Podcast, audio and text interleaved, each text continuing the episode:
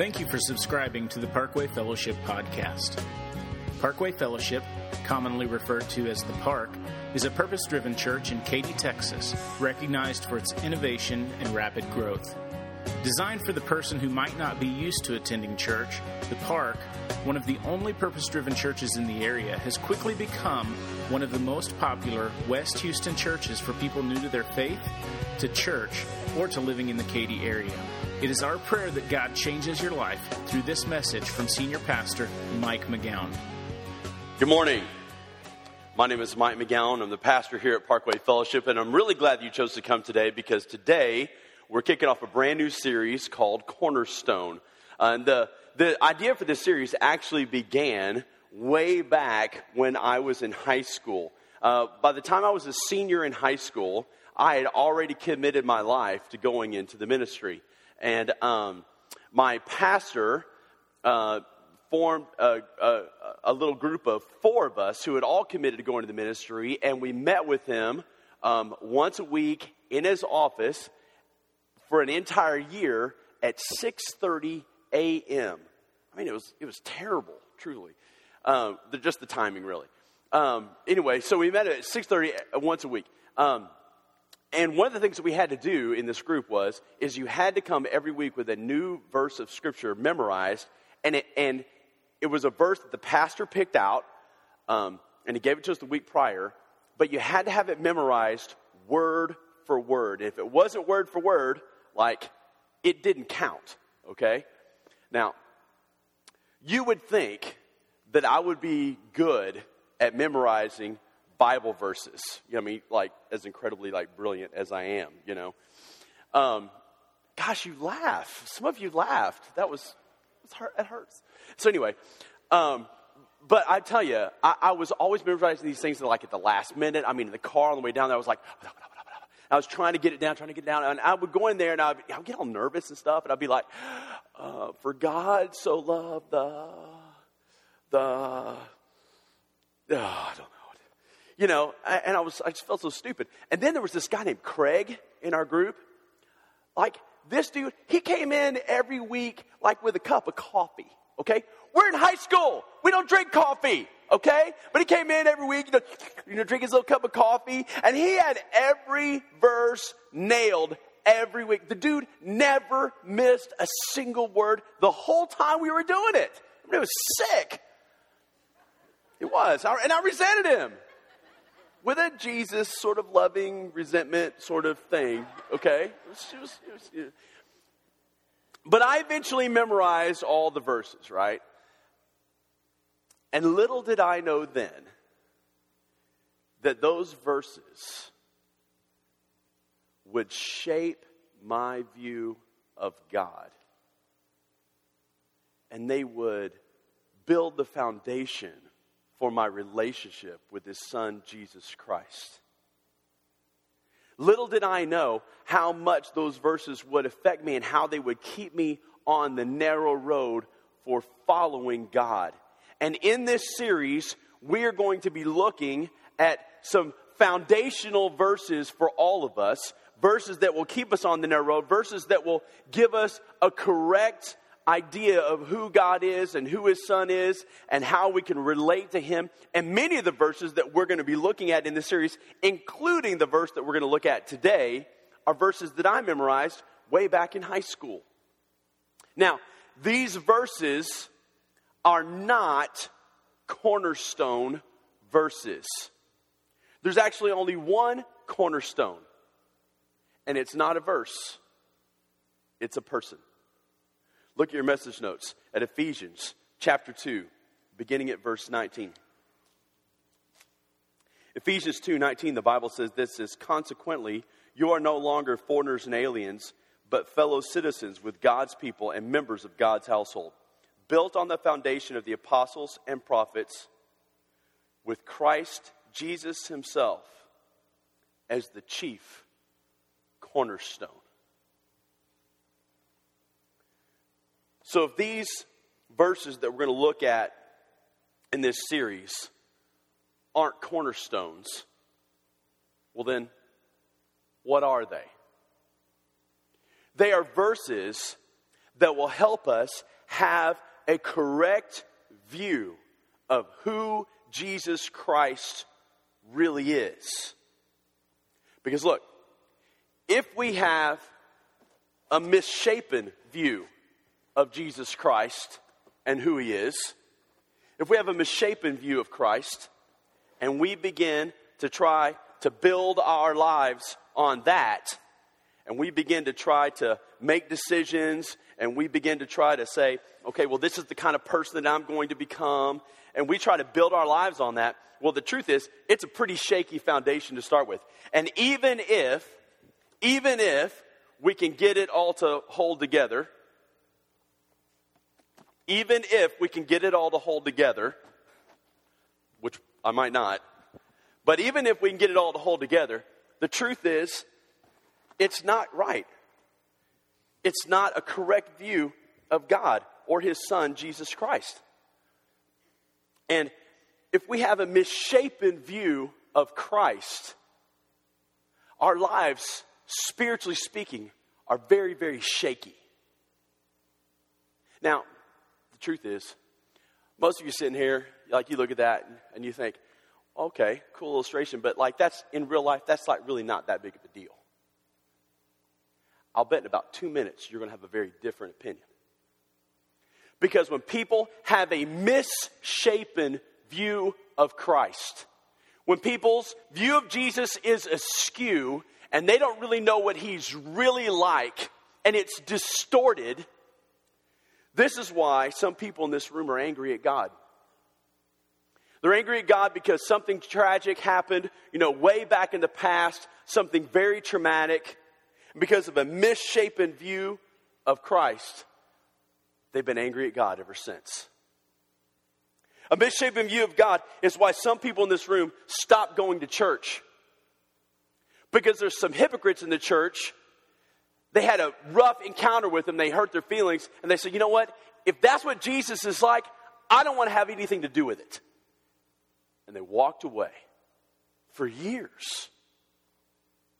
And oddly enough, their view of Christ has now been put askew by somebody else's whose view of Christ was already askew. And it's because of this misshapen view of Jesus. This is why some people claim to be Christ followers, but they don't really follow Christ. I mean, they made one decision to become a Christ follower one time, but for them, that's where it ended. This is why some people believe that if you follow Christ, you're guaranteed to be healthy and wealthy your whole life. And that if somehow, you know, you aren't healthy or you get sick or you lose your job or you fall on financial hard times, that God's mad at you and that you've been cursed by Him. No, this is why some people think that coming to church and giving some money, that that puts you in good standing with God. And that if you give enough money, that that somehow gives you some authority to say, you know, to, to, to have some input on what's going on down there at that church. I'm telling you, it's true. This misshapen view of Christ, this is why some people spew hatred toward Muslims, gays, and abortion doctors. Now, I'm not condoning any of those things. But the only people that Jesus was ever angry with were the self righteous. This is why some people say, I mean, no, it's okay if I sinned. I mean, Jesus will forgive me for it. And tragically, this misshapen view of Christ is why, unfortunately, some people think they expect that they're going to go to heaven. But on that day, when they stand before God, Jesus will say to them, Depart from me, because I never knew you. Oh, they knew a misshapen, distorted form of Jesus. But they didn't know the real Jesus. And in that moment, all their eternal hopes will come crumbling down. I want that just to sink in for a minute.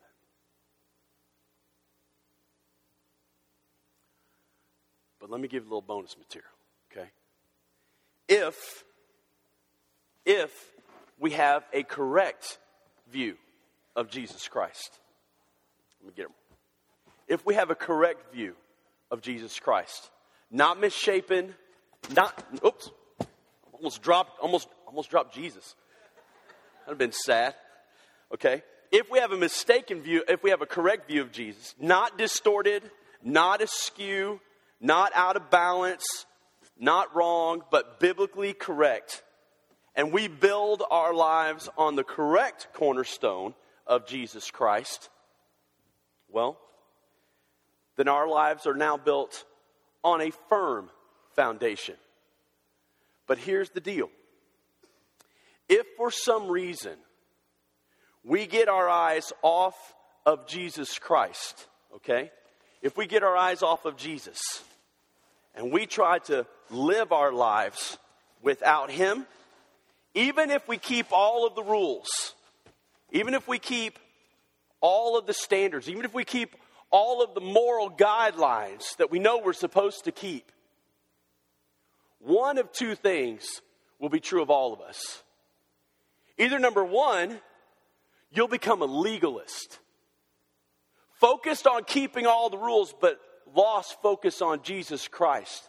And if that becomes you, then you will, you will not be full of love. And you will not be a loving person because the focus is on all of the rules. And nobody's going to want to be around you. In fact, the only other people, only people that are going to want to be around you are other legalists. But they don't really love you. They just love the rules and the fact that you keep them. And the second thing that could happen to you is that when you realize you can't keep all the rules all by yourself, no matter how hard you try, you're going to fail miserably. And your life is going to begin to crumble, it's going to cave in on itself.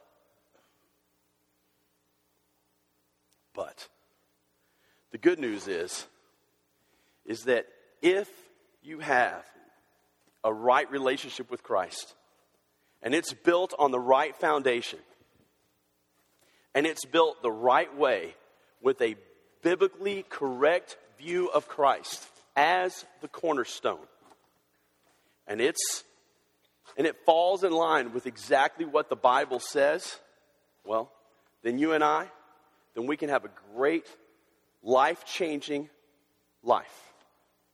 And it begins with one key verse. It's the verse that we're going to talk about this morning. Now, the verse that we're going to talk about this morning, I can make a pretty good case that this should be the verse that you should memorize. Because if someone were to come up to me and they would say, Hey, Mike, you know, I'm just starting out in my Christian life. Is there one verse that I ought to memorize that would help me grow in Christ? I would recommend that they memorize this verse that we're going to talk about this morning. Because really, this one verse, it summarizes and it capsules what it means to live as a Christ follower. Now, unfortunately, this verse is so deep, it is so rich in meaning that we do not have time to cover every facet. But the good news is is we don't have to. Because here's what I know.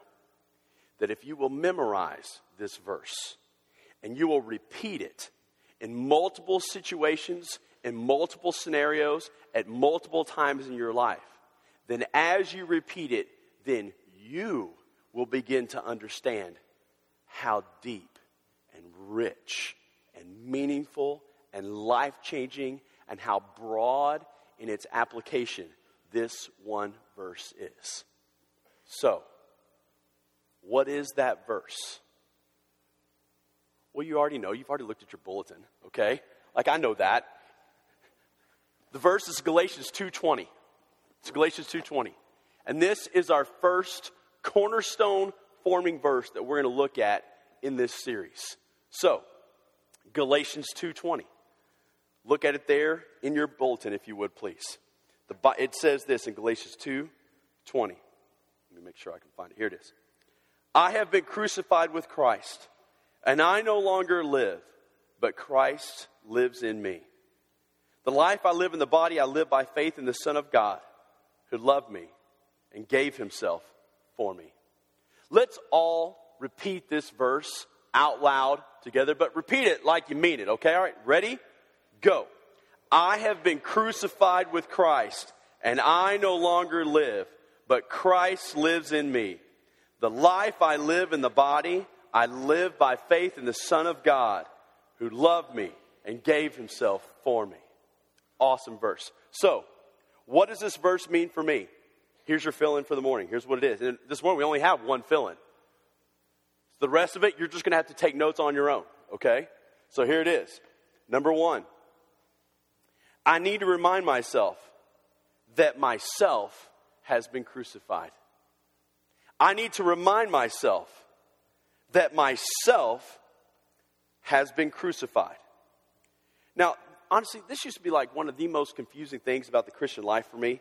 I mean, this verse says that I have been crucified with Christ. This I that he's talking about is my old sinful nature. The part of me that used to just live for myself, that used to live for what I want, when I want, how I want it, and it didn't matter what Jesus wanted, it didn't matter what anybody else wanted. It was all about me.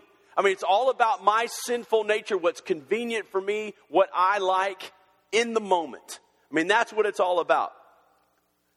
And it says here that my sinful nature has, in Galatians, in this verse I memorized in high school, it says that my sinful nature has been crucified. And then it no longer lives. Well, I don't know about you in your life, but it sure seems to me a lot of times, like in my life, my sinful nature is alive and well. I mean, isn't that right?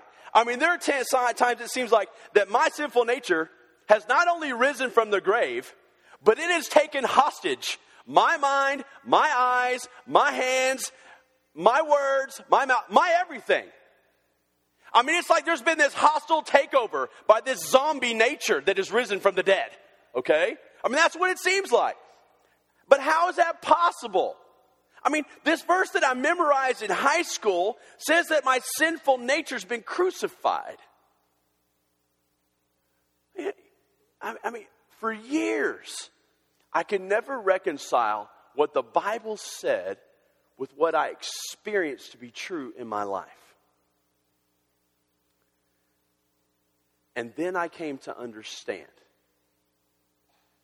that although my sinful nature has been given a death sentence, it's not quite dead yet.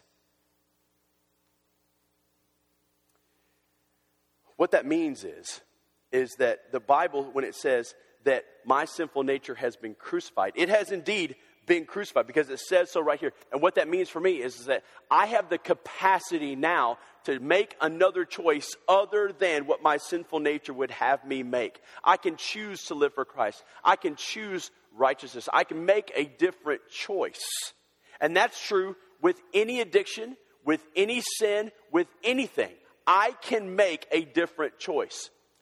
But every time I choose to follow my sinful nature as it's hanging there on the cross, according to the Bible, every time I choose to follow what my sinful nature says, it's as if I take food and water to my sinful nature while it's hanging on the cross to give, so I can give it some strength. And so instead of getting weaker and weaker and weaker with every sinful choice I make, I let it grow stronger and stronger and stronger. And as it grows stronger and stronger, my spiritual nature grows weaker and weaker and weaker. So, yes, it's under a death sentence, but I feed it as I make sinful choices. Let me illustrate this, and let me illustrate this with like with a. Let me you, let me just take something that's like so obscure that nobody in this room like would struggle with it, um, just so, so, I can illustrate my point. Um, let's just say that you struggle with driving too fast. Okay. Let's just pretend, okay, that you struggle with driving too fast. Okay, it's breaking the law, it's sin, and look, the more you drive fast, the more you feed that sinful nature, and it's easier to drive faster again the next time. In fact, it becomes so easy to justify driving fast, doesn't it? Well, I mean, I'm just keeping up with traffic, right?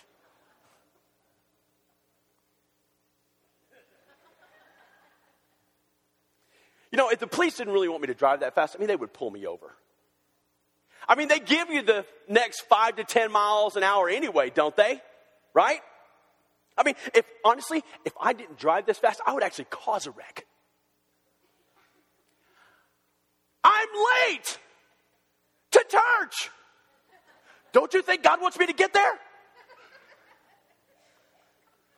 Okay, yes, I know. Last time I did this, I got a ticket. That's why I bought this radar detector.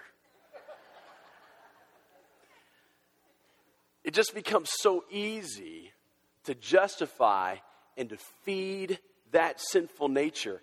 And it becomes easier the next time. Because every time, listen, every time you justify a sinful behavior, you're feeding that nature that's crucified on the cross. Now, thankfully, the opposite is also true. Every time you deny your sinful nature, it gets weaker. And your spiritual nature gets stronger. Every time I choose to follow Christ, my spiritual nature strengthens and my sinful nature gets weaker. And so every time I every time that happens, it becomes easier to not speed the next time. But you need to hear this. Get this. That does not work if you only choose not to speed because the sign says so. If you choose not to speed because of what you know the law says or because your mama said so or because you don't want to get a ticket or you're just like a rule follower person by nature or you know you're afraid your insurance is going to go up if you don't speed for any of those reasons it doesn't count spiritually it only count it only feeds your spiritual nature if you say the reason that I do not speed is because I want to make sure that I follow Jesus Christ in every part of my life, even down to that. And so the reason I don't speed has nothing to do with what the sign says. That just tells me where the line is. But the reason I don't cross the line is not because of the ticket, not because of my mama, not because of my insurance, not because of any other thing other than Jesus Christ. Because when my reason and rationale behind what I do is Jesus Christ, that's when it feeds my spiritual nature and denies my sinful nature. Otherwise, for any other reason, it's spiritually neutral. And spiritually, nothing happens. Does that make sense? I mean, that's a, it's pretty deep. And I hope that sinks in far enough for you. Look, the reason that I chose this whole thing about speed, I mean, I know, we've been talking a lot about speeding this morning, okay? And it, it, I, I, I chose it because it's a lighter example, and it's not because I really think that speeding is going to be your eternal undoing or anything like that, okay? That, I mean, maybe, but probably not, okay? But I chose it because it's a memorable way to understand and begin to understand the depth of this verse. Because look, anytime you find yourself speeding, what you want to do, and that, and that sign limit changes from 30, down to 45, they're down to 35. If, you're, if you have trouble with that, what you want to do, as soon as you get there, you want to say, okay. You just, start, you, just, you just want to start repeating this verse, okay? I have been crucified with Christ, and I no longer live. And you put your foot on the brake. But Christ lives in me. The life I live in the body, I live by faith in the Son of God who loved me and gave himself for me. And you just put the brake on and you slow down. And you might have to repeat that every single time. But every single time you do, you will feed the spiritual nature and you will deny the sinful nature. And I use, again, I use speeding as an example because it's a lighthearted way to think about it. But the truth is, this works for any sin. It works for any addiction. I mean, it works for anything. I mean, I mean it, w- it would work for any simple habit. It would work for smoking, overeating, overspending, anger, lust, every addiction that you can think of, gossiping, greed, jealousy, adultery, fear, worry. It works for everything. You know, and the truth is, whenever you encounter temptation, before you act on it, before you drink it, before you light it, before you um, say it, before you think it, before you do anything, repeat this verse. Say these words. Say, I have been crucified with Christ. And I no longer live, but Christ lives in me. The life, excuse me, the life I live in the body, I live by faith in the Son of God who loved me and gave himself for me. You just repeat it. So look at the verse. I want us all to repeat it out loud together. Look at the verse. Galatians 2:20. Let's all say it out loud together. Ready? Go. I have been crucified with Christ, and I no longer live, but Christ lives in me. The life I live in the body, I live by faith in the Son of God who loved me and gave himself for me. Again, I have been crucified with Christ, and I no longer live, but Christ lives in me. The life I live in the body, I live by faith in the Son of God who loved me and gave himself for me. And every time you repeat this verse, you say no to that sinful behavior and you say yes to Christ, not to the law or not to rules, but to Christ. You feed your spiritual nature and you deny your sinful nature. And this is how we are to live as Christ followers. This verse works for every aspect of your life, and it will work for the rest of your life. That is why this verse is a cornerstone forming verse. So here's what I want you to do I want you to pull out your connection card, and I want you to hold it right next to your message notes. I want you to check on the card and on the notes the next step or steps that you're willing to take today in light of what God has told you. And hopefully it starts with this first one. I'll memorize Galatians 2:20. I've been crucified with Christ and I no longer live, but Christ lives in me. The life I live in the body, I live by faith in the Son of God who loved me and gave himself for me. I mean, for heaven's sake, we've all said it like nine times this morning out loud together, okay? You're already probably halfway there. But memorize this verse. Get it deep in here. This next one. I will identify one behavior I want God to change in my life. You cannot change something you have not identified. Number three, I will make a conscious effort to feed my relationship with Christ and not my sinful nature by repeating out loud Galatians 2:20 before I make a sinful choice. I can promise you it will be impossible for you to make a sinful choice if you repeat this verse out loud right before you make it. I promise you that. You know, you reach for that thing or whatever that thing is, whether it's a mouse whether it's something you hold in your hands, whatever that is, if you repeat Galatians 2:20 before you do it, you will not sin because you'll be feeding your spiritual nature. This next, number four, I will make right choices because of my relationship with Jesus Christ, not just to follow the rules. Maybe you realize, oh my goodness, I'm in danger of becoming a legalist. Oh my goodness, I have lost focus of the relationship and have been enamored with the rules.